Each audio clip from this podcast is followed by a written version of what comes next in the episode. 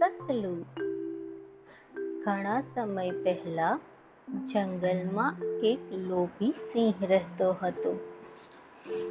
એ પોતાની ભૂખ ભાંગવા માટે ઘણા બધા પ્રાણીઓને મારી નાખતો. એટલે એ જંગલમાં પ્રાણીઓની જનસંખ્યા ખૂબ જ ઝડપે ઘટી રહી હતી. ત્યારે પ્રાણીઓ પોતાનું ભાવિ નક્કી કરવા માટે ભેગા થયા. અરે, પક્ષીઓને પણ પોતેના સુરક્ષિત નહોતા માનતા. હરણે કહ્યું, જુઓ મિત્રો અમારી પ્રજાતિમાં હવે માત્ર એક જ કુટુંબ બચ્યું છે.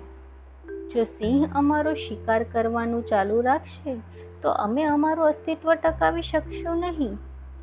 ત્યારબાદ બધા જ પ્રાણીઓએ સીધું સિંહને મળી અને આ બાબતે ચર્ચા કરી લેવાનું નક્કી કર્યું. સિંહની સામે ઊભા રહેતા પ્રાણીઓ ભયથી થરથર કાપતા હતા.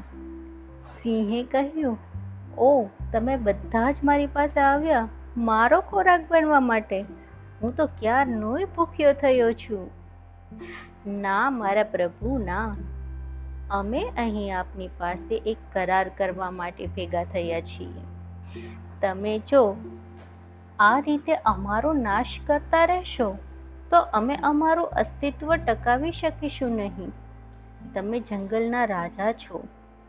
એટલે તમારે અમારા વિશે પણ કંઈક વિચારવું જોઈએ. હરણે કહ્યું. સિંહે કહ્યું, ઠીક છે. ત્યારે શું તમે હું મરી જાઉં એવું ઈચ્છો છો? મૃત્યુ? ખોરાક વિના મૃત્યુ? હરણે કહ્યું, નહીં પ્રભુ, નહીં. તમારે તમારો ખોરાક નથી છોડવાનો. જો કે, દરરોજ તમે જે માત્રામાં ખોરાક લો છો, એનું પ્રમાણ જાળવવાનું છે. સિંહને અણગમો તો થયો, પણ સાથે જવાબ આપ્યો, જો તમે મને રોજ મારો ખોરાક મોકલતા હો, તો હું શિકાર કરવાનું બંધ કરી દઈશ. અને જો મને તમારા તરફથી ખોરાક સમયસર ના મળ્યો તો હું તમને બધાને મારી નાખીશ. બીજા દિવસે સિંહના ખોરાક તરીકે સસલાની પસંદગી થઈ. સસલું નિરાશ થયું અને એ પોતાના કુટુંબ પાસે પાછું જવા ઈચ્છતું હતું. પરંતુ એને કાયદા થવા, ભંગ થવાનો પણ ડર હતો. એના રસ્તે એણે એક જૂનો પુરાણો કૂવો જોયો અને એણે એમાં ડોક્યું કર્યું. જ્યારે એણે પોતાનું પ્રતિબિંબ એમાં જોયું, એટલે તરત જ ખુશ થઈ ગયો. એ દોડતું દોડતું સિંહની પાસે પહોંચ્યું, જે એના ખોરાકની રાહ જોઈ રહ્યો હતો. એ બૂમો પાડી પાડીને કહેવા લાગ્યું ઓ જંગલના રાજા, અમારી રક્ષા કરો રક્ષા કરો. એક બીજા સિંહે પણ અમને ધમકી આપી છે. એ કહે છે કે એ જ જંગલનો રાજા છે અને તમને યુદ્ધ માટે લલકારે છે.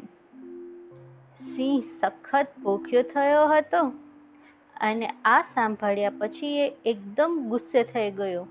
આવું દુસ્સાહસ બને એટલી ઝડપથી એ અન્ય સિંહને જોવા ઈચ્છતો હતો.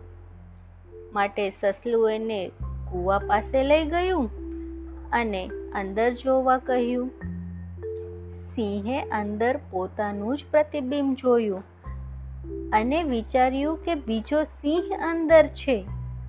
અને એણે એકદમ કૂવાની અંદર કૂદકો માર્યો અને મૃત્યુ પામ્યું. પછી આખા જંગલે સેલિબ્રેશન કર્યું અને સસલાની ભારોભાર પ્રશંસા કરી. બોધસાર.